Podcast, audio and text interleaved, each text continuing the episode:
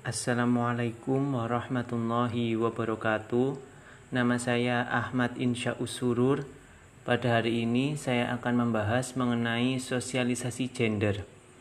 Apakah sosialisasi gender itu? Sosialisasi gender merupakan suatu proses mengenai cara belajar tentang peran antara gender laki-laki dan perempuan yang berkaitan erat dengan bagaimana laki-laki dan perempuan harus berperilaku yang dalam penyampaiannya disampaikan oleh agen-agen sosialisasi. Agen sosialisasi dapat dikatakan sebagai seorang atau pihak-pihak yang bertugas dalam mengajarkan ataupun menyampaikan yang kaitannya dengan nilai dan norma mengenai peran antara maskulin bagi seorang laki-laki dan feminin bagi seorang perempuan. Agen sosialisasi terbagi menjadi empat. Yang pertama, agen sosialisasi keluarga Keluarga dapat dikatakan sebagai agen sosialisasi yang pertama dan utama bagi perkembangan seorang anak. Selain itu, keluarga juga bisa dikatakan sebagai pembentuk dasar dari kepribadian seorang anak, serta sebagai pembentuk pertama mengenai etika serta pola tingkah laku bagi seorang anak, di mana anak laki-laki bersifat maskulin dan anak perempuan bersifat feminin. Misalnya dalam sebuah keluarga anak dibelikan tas oleh orang tuanya. Pastinya ada perbedaan dari segi warna, di mana jika anak laki-laki pastinya dibelikan warna hitam yang menunjukkan warna bagi seorang maskulin. Sedangkan anak perempuan pastinya dibelikan warna pink yang menunjukkan warna bagi seorang feminin. Yang kedua, agen sosialisasi sekolah. Sekolah dapat dikatakan sebagai institusi yang memiliki pengaruh cukup besar dalam pembentukan sikap dan perilaku seorang anak.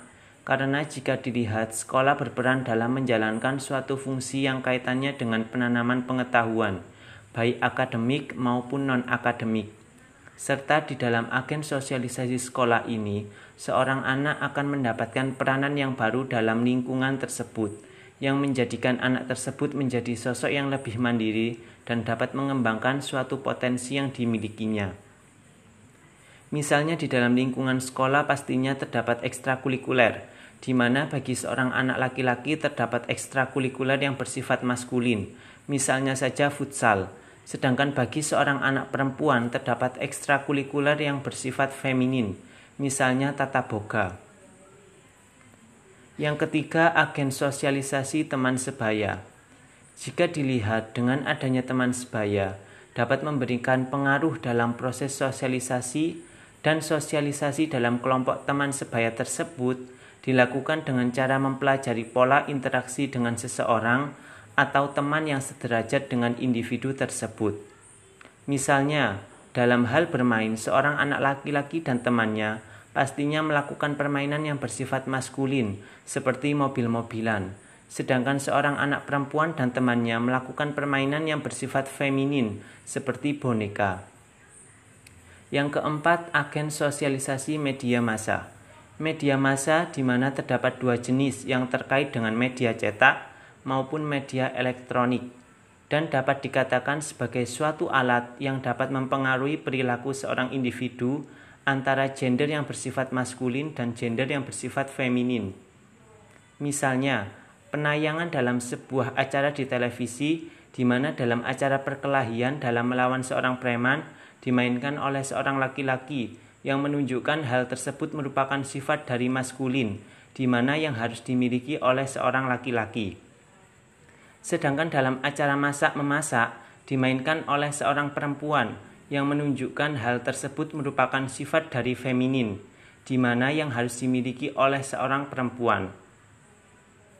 Namun media massa juga pastinya memiliki sisi yang positif maupun negatif di mana dalam memberikan suatu wawasan bagi seorang individu dan dapat memberikan pengaruh buruk bagi seorang individu.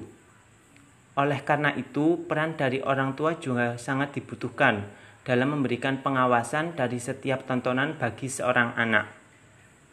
Jadi, menurut saya, bahwasanya setiap individu pastinya akan mengalami proses sosialisasi akan dapat hidup dan bertingkah laku yang sesuai dengan nilai dan norma yang berlaku di dalam lingkungan individu tersebut.